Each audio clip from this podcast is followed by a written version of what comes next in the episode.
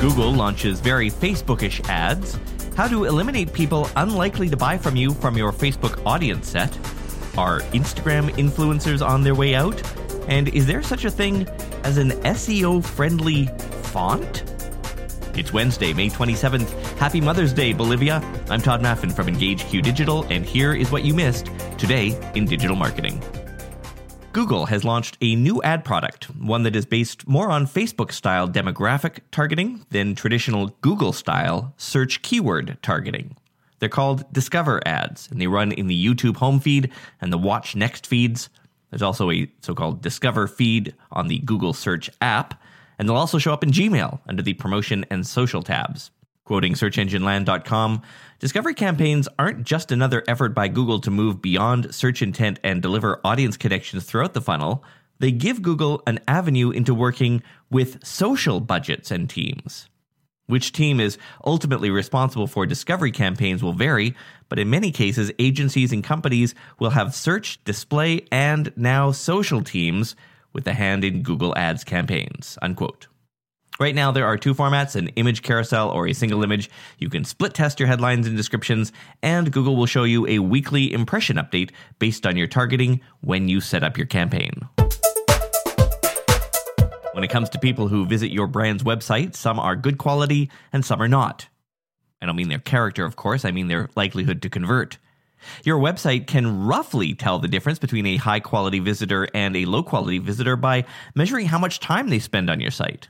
And that makes sense, right? Someone spending some time poking around and reading your content is probably more interested in what you sell than someone who shows up and then bounces after a couple of seconds.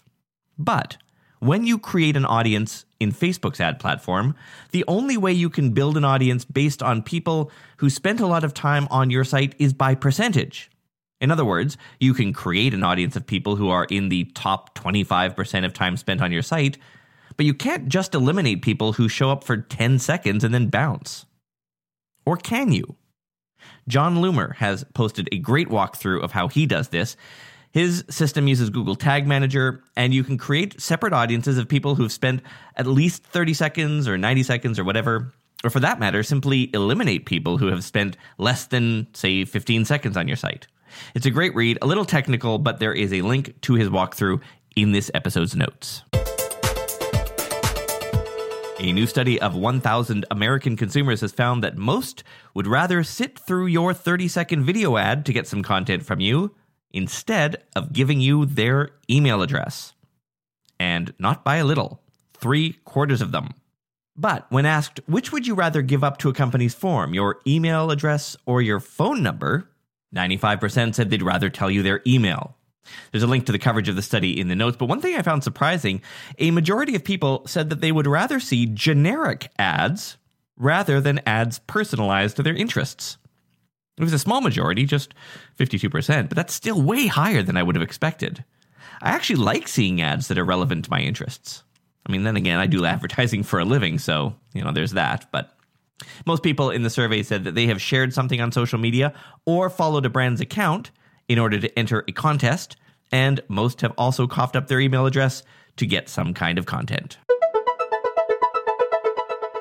Are Instagram influencers on their way out?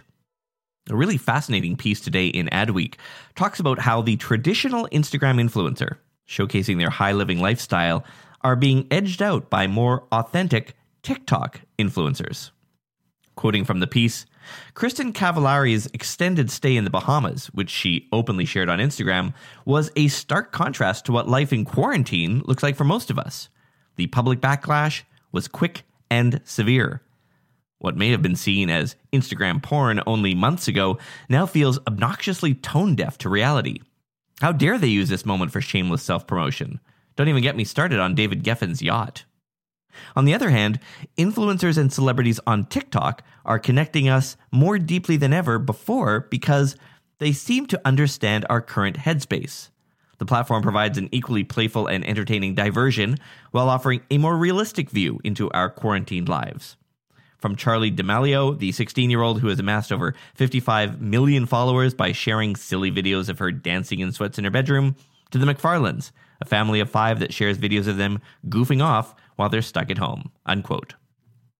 So, Some food for thought there if your digital marketing campaigns include some kind of social influencers. Google is adding some new attributes to Google My Business profiles. You've seen these attributes before. They're usually checkboxes to things like Wi Fi or outdoor seating. Now they've added three more curbside pickup, no contact delivery, and dine in. These appear in your My Business profile, which show up both in search and in maps. So if you are marketing a food service business, it might be worth updating your profile. Also, side note, and I have no proof this is happening this time, but most social platforms will give an algorithmic boost to accounts that use whatever their latest technology is. I have no way of knowing if Google is doing this for brands that keep their My Business profile updated, but, you know, better safe than sorry. A bit more Google news. They have announced that their next web developer conference will take place online. No surprise these days, but it will also be completely free to attend. It'll happen June 30th to July 2nd, and each programming day will only be three hours long so that they can repeat it for different time zones. Kind of a nice touch. Also, these sessions will be short, between 10 and 20 minutes. They are pretty nerdy, though. The session that I am personally excited to watch is called 10 Modern Layouts in One Line of CSS. I mean, one line? All right, I'm game. So if you're looking to pick up the latest in SEO or some other website technology, it might be worth setting some time aside to show up. You can go to web.dev to sign up. Which brings us to the Pulitzer Prize winning lightning round. Sprout Social has added reporting on LinkedIn videos. You can see those metrics in their various reports. Also, a small UI tweak there that will let you see your content or inbox lineup in a smaller font. Google search engineer John Mueller confirmed there is no such thing as an SEO friendly font. Use whatever font you like, they all get indexed the same. Honestly, I didn't even know people thought there was an SEO friendly font, but whatever. Google today is rolling out its program that gives $340 million in Google Ads credits to eligible small and medium sized businesses. New Zealand businesses are first up, other countries will follow. And hey, here's a fun game. I'm going to read out three Twitter features, only one of which they launched today. Which do you think it was? The ability to edit tweets? reasonable pricing for their Firehose API, or a cover image for your Twitter lists. Here's some time to think about. Time's up. Yeah. Cover images for your Twitter lists. Because, you know, that's what we all need. Special thanks to Hal X from Italy, who reviewed this podcast on iTunes, saying, This is one of my favorite podcasts. I wish I'd found it earlier. Thank you very much, Hal. If you'd like a shout out too, just rate and review this podcast. There's a link in this episode's notes that will take you right to the review page on your podcast app of choice. Also, thanks to Margaret, who tweeted me last night that this podcast's music and logo probably need a refresh. and she's right, of course. The good news is, I have commissioned a designer to come up with a better logo, something that looks like I didn't totally slap it together in Canva, which, you know, I totally didn't. The music is a little harder. It's pretty hard to find good license free music. The music you hear in this show, I commissioned from a musician, but yeah, I'll admit it has kind of a corny, old school newscast feel to it. I'd love to know your thoughts on music. Does it suck? Should I change it? Or more to the point, should I spend $500 to change it? Tweet me at Tod Maffin. That's at T O D M A F F I N. Talk to you tomorrow. Did you know if a traditional media outlet underdelivers your advertising impressions, most will never tell you, and that you will pay for what was not delivered? Get negotiation help with traditional radio or TV campaigns. Go to medianegotiator.us.